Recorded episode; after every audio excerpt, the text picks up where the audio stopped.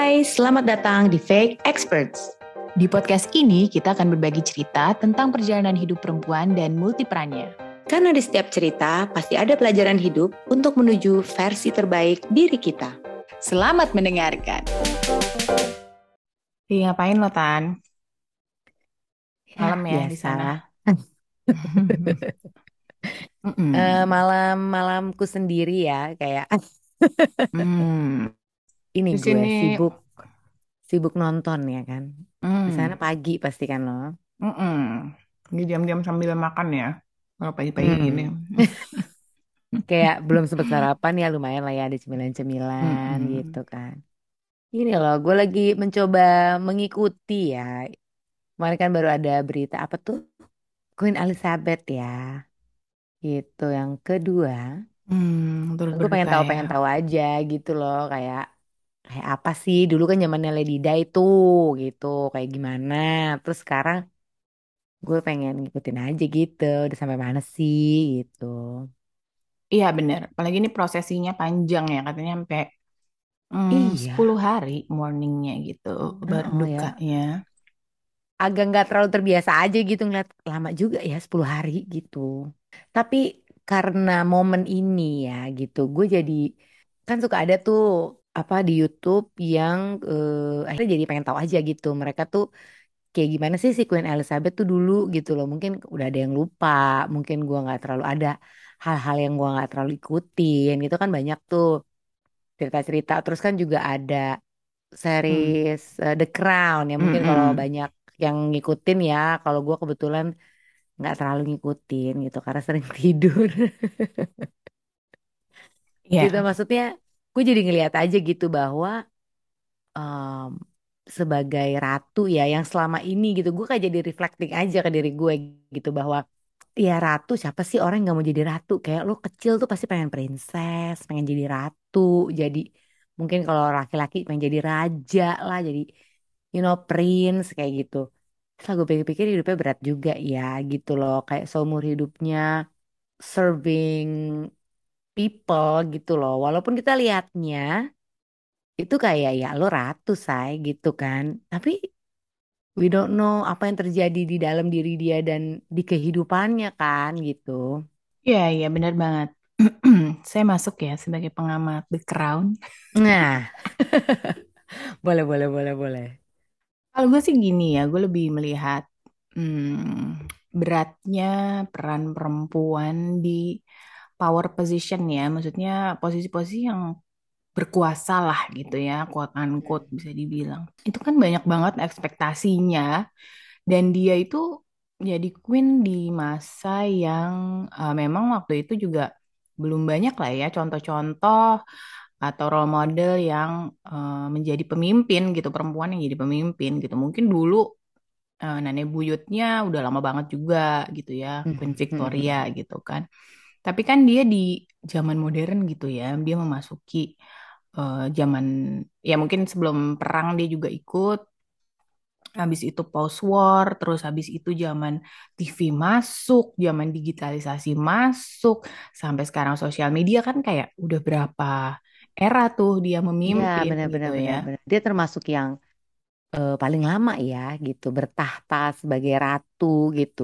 Iya betul. Dan eh, gue sih mikir nggak ada contohnya ini nih yang gimana ya menavigasi hidupnya, ya supaya dia juga nggak salah langkah gitu. Karena kan dia walaupun bukan pembuat keputusan gitu ya, tapi banyak mengadvise para pemimpin-pemimpin di dunia ini gitu untuk eh, apa namanya mengambil keputusan yang yang yang benar gitu atau yang terbaik Betul sebagai betul. apa strategis dan apa ya penengah apa tuh namanya sih mediator di berdiplomasi lah gitu ya itu juga kan dari umurnya masih muda Nah banget gitu. benar benar. Itu kalau nggak salah kemarin gue lihat di umur berapa sih 25 ya. Terus gue nih balik lagi gue reflecting dong ke diri gue. 25 gue masih ngapain ya gitu loh. Kayak Mm-mm. hmm, bukan masalah gue tuh ngapain gitu. Mungkin gue udah bekerja gitu ya. Mungkin gue sudah menghasilkan uang. Mungkin gue sudah berkeluarga gitu ya. Tapi em, mental mentally, terus eh, secara pemikiran. Itu kan juga ya masih banyak banget ya kekurangan ya gitu. Misalnya dibanding gue yang sekarang nih gitu. Mungkin dulu kayak ya ampun, lu dulu bisa ya mikir kayak gitu. Ngerti gak sih kayak masih muda lah gitu. Banyak apa namanya? Banyak gejolak-gejolak eh, mungkin yang kita mau, hasrat-hasrat, ambisi-ambisi tuh masih gede banget kan di situ gitu loh di umur-umur itu. Which Ya, is em, ya kan yang semua orang kayaknya sih pasti punya ya gitu di momen-momen di usianya yang masih muda. Nah, contohnya si Queen ini kan dia harus memimpin sebagai ratu yang semua mata pasti ngelihat ke dia dong gitu. iya betul. Nah, untungnya ya ke interest dia atau ke hobi dia di luar eh dutinya dia atau kewajibannya dia sebagai ratu itu masih ini ya, masih quote unquote normal lah gitu ya. Kalau kita bicara dari ekspektasi hmm, society nih Manusia gitu. pada umumnya ya. Hmm, ya kan. Nah, mungkin eh, zamannya dia juga masih belum ada tuh yang eh, clubbing-clubbing atau yang eh, party-party. Eh, udah ada sih. Soalnya Nah, anaknya kan mungkin suka gak sih? party ya, anak eh anaknya.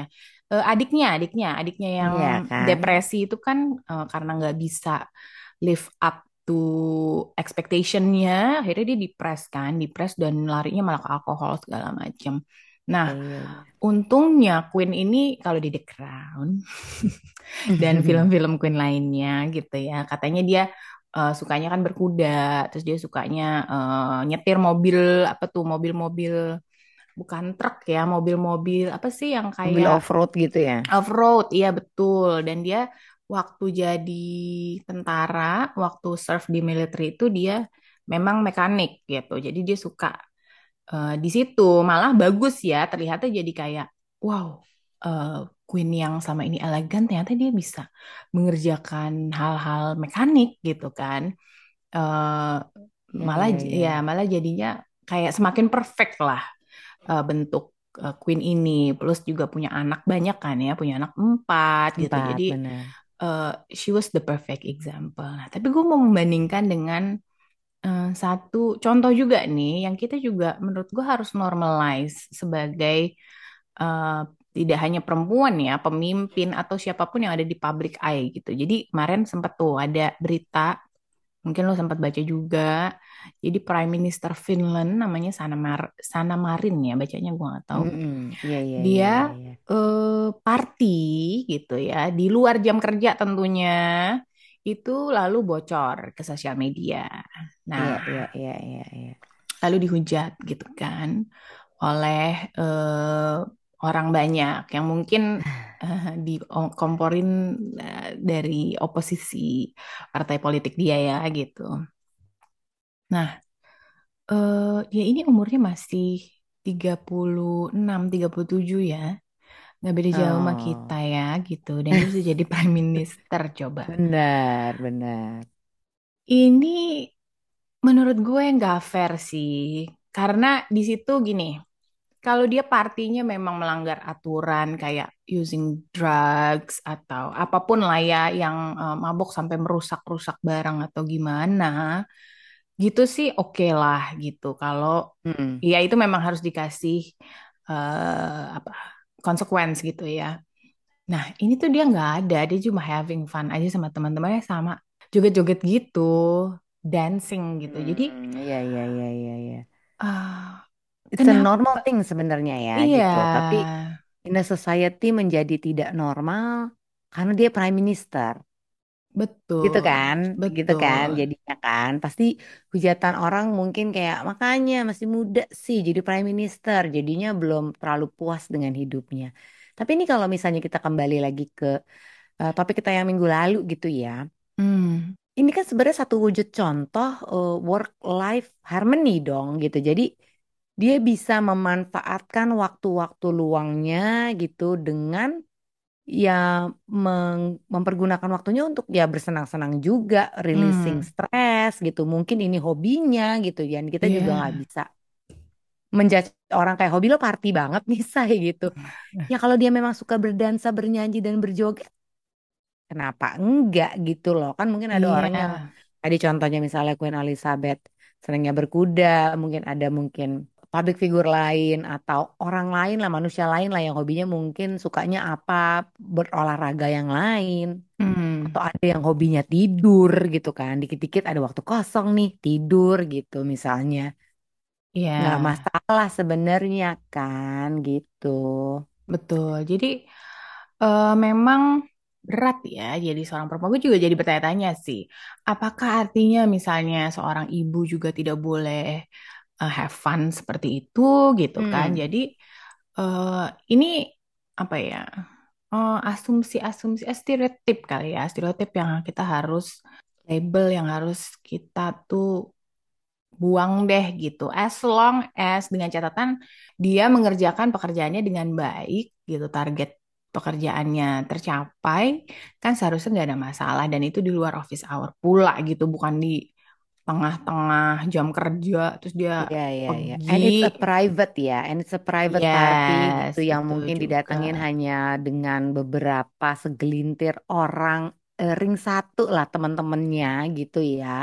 Jadi dia juga nggak pergi ke satu tempat di klub mana gitu. Nggak Mm-mm. juga sebenarnya.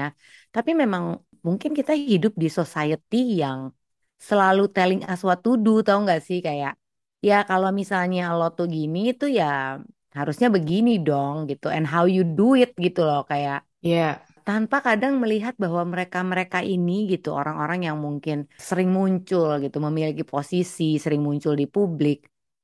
Itu juga manusia-manusia sama seperti yang komen. iya, Iya kan, gitu loh. betul. Ada kan kayak misalnya kadang tuh orang tuh mungkin apa ya eh, mengkotak-kotakan gitu ya. Jadi kayak ini kalau kotaknya si ibu nih harusnya begini nih ibu nih ya gitu. Berpakaian seperti ini, perilakunya juga harus seperti ini gitu kan. Nggak boleh lagi tuh begini-begini nggak boleh tuh keluar dari kotak itu. Sementara kalau misalnya Hmm, bapak tuh gimana, kalau anak tuh gimana. Kadang mungkin pengkategorian kotak-kotak ini juga kayak luas banget yang dan lumayan random gitu ya. Mungkin biasanya mungkin berdasarkan usia, iya. ya kan? Kadang kan society juga gitu kan ya harusnya atau gini, as simple as rumah misalnya. Aduh, kamu posisi kayak gini, rumahnya kok gini banget sih. Itu kan juga Hmm, termasuk salah satu komen yang menurut gue mengkotak-kotakan juga ya gitu loh kayak iya. Ya emang kenapa kalau senangnya minimalis misalnya atau senangnya yang fancy misalnya gitu.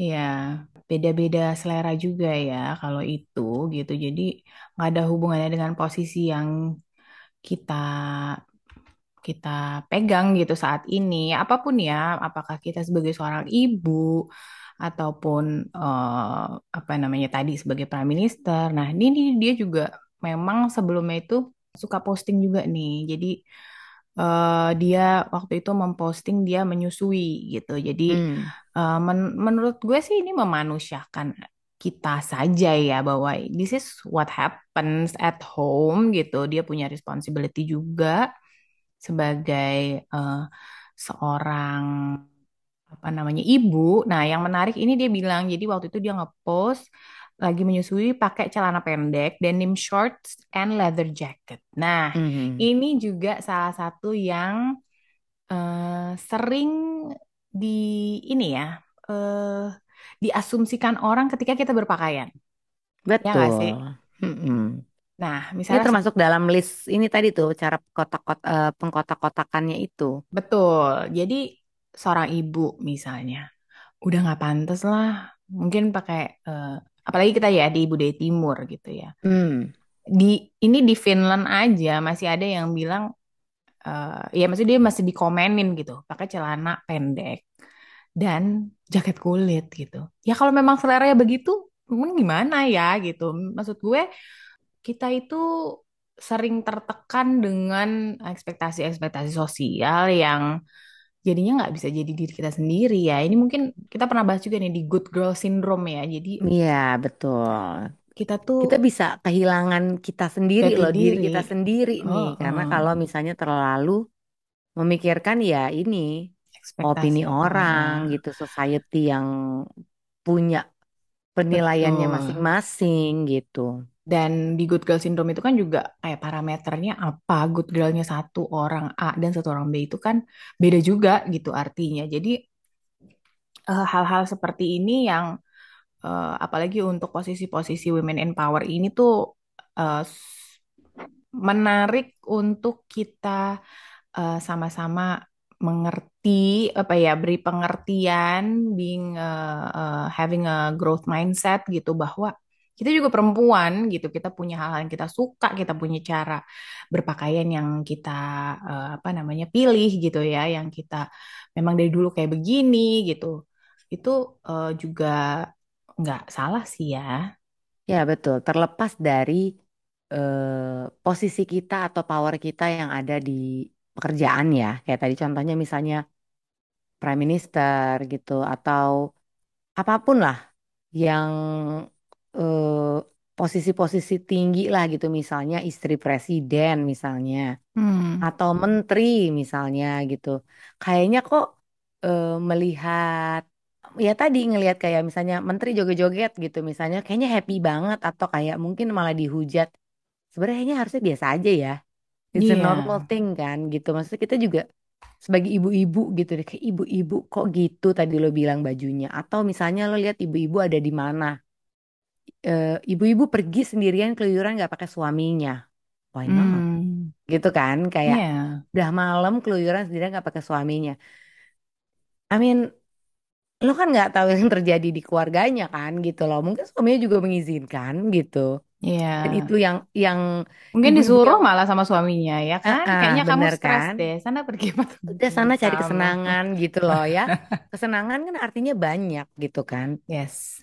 Eh, kemudian kayak misalnya em, banyak lah persepsi-persepsi atau society yang selalu mengkotak-kotakan gitu sehingga kadang downside-nya adalah membuat banyak eh, orang ya. Ini nggak spesifik perempuan aja sebenarnya gitu, tapi Hmm. memang ya mostly isunya perempuan gitu Iya. yang jadi takut mau ngapa-ngapain gitu loh.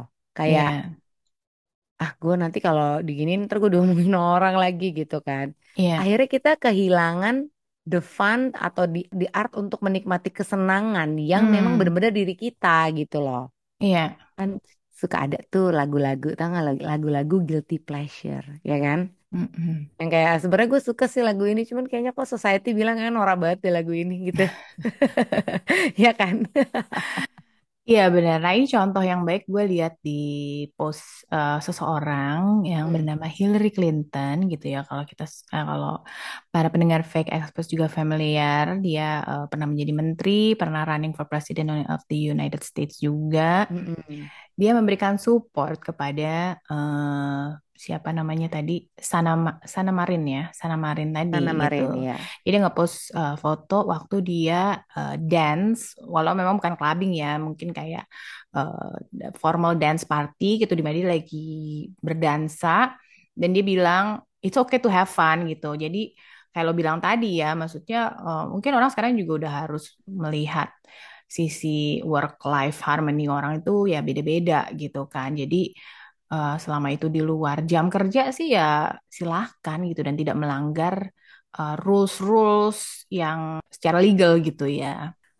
Itu juga makanya eh, sebenarnya kan itu hal yang biasa aja gitu loh, yang yang nggak perlu terlalu dihujat lah gitu, kayak it's a normal hal yang biasa dilakukan dengan oleh human being gitu kan, kayak walaupun lo misalnya presiden gitu atau lo let's say ini tadi contoh prime ini lumayan tinggi-tinggi banget ya, kayak orang nomor satu lah gitu kan, kayak ratu gitu, prime minister, mereka kan bisa sama sebenarnya kayak kita gitu, cuman mereka terlahir sebagai orang-orang yang Hmm. terpilih untuk bisa eh, menjabat gitu atau punya kesempatan me- apa ya punya kesempatan untuk ada di posisi itu gitu loh.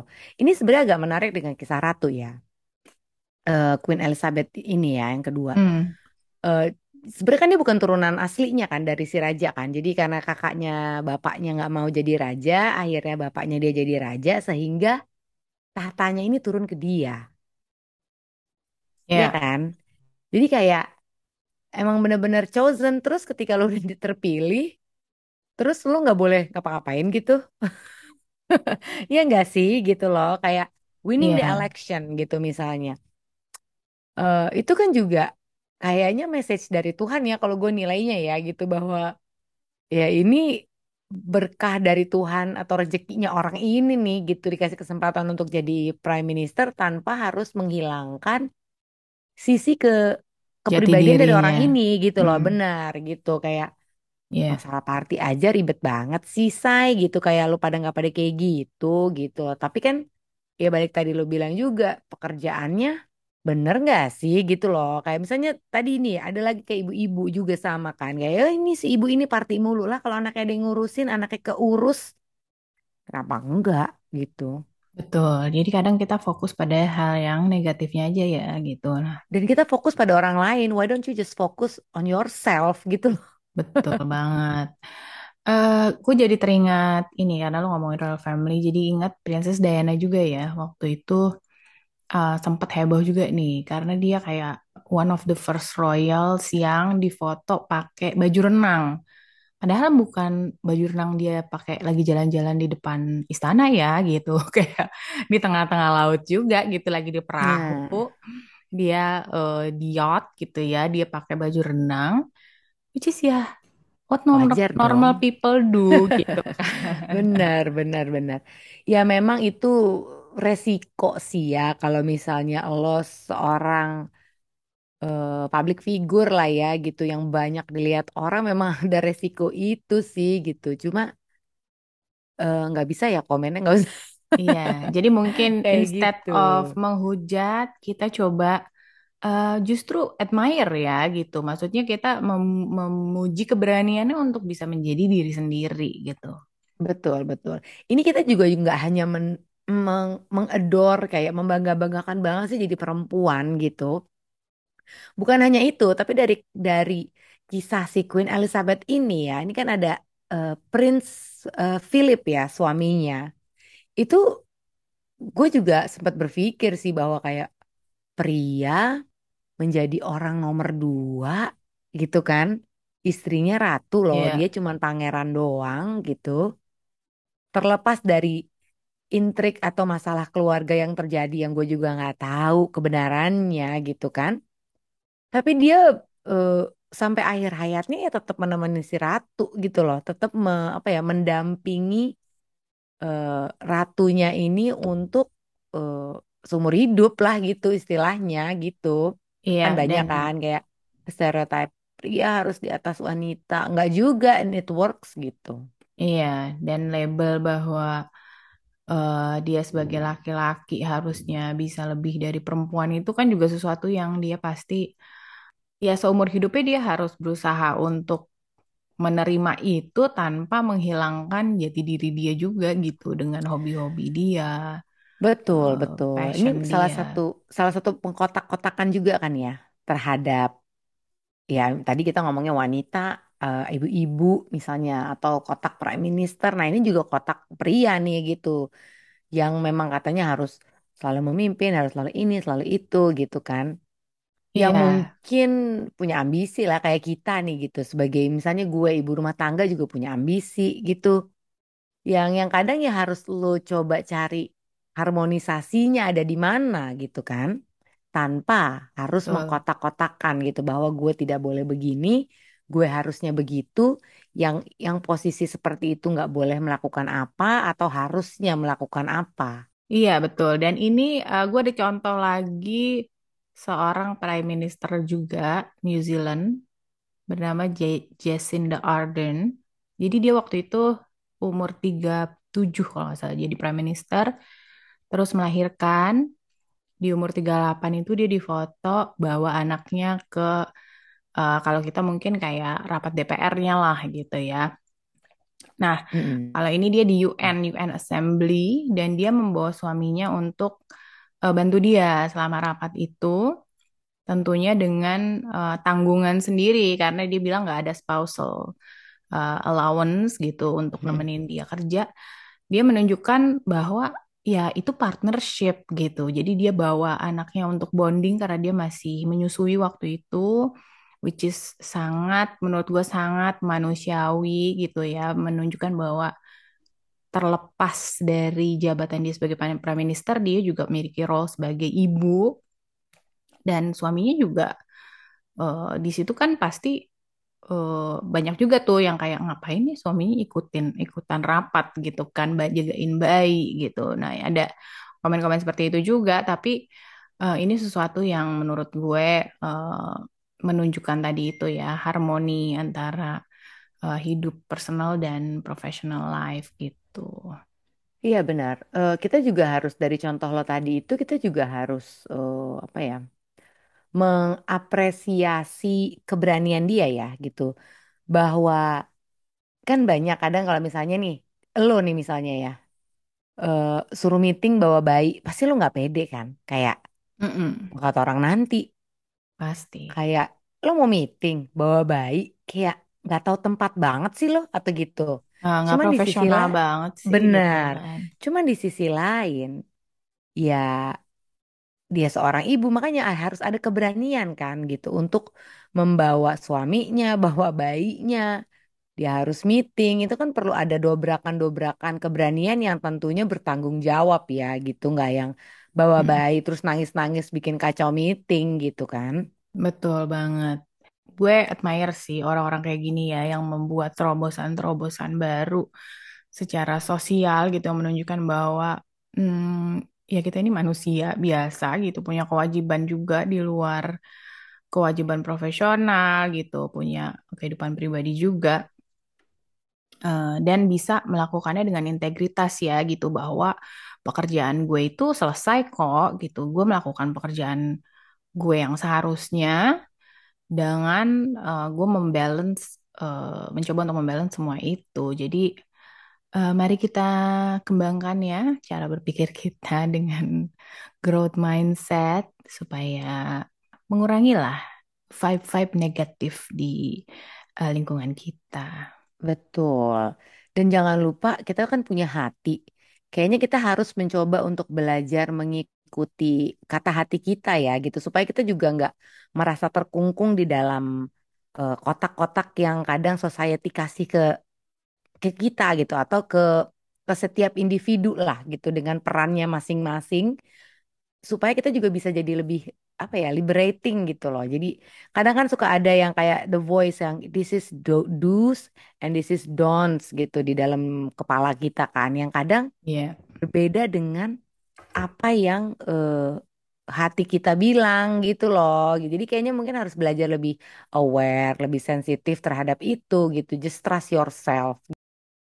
Please subscribe our podcast Fake Experts and follow our Instagram at fake.experts. Fake Experts. Fake experts.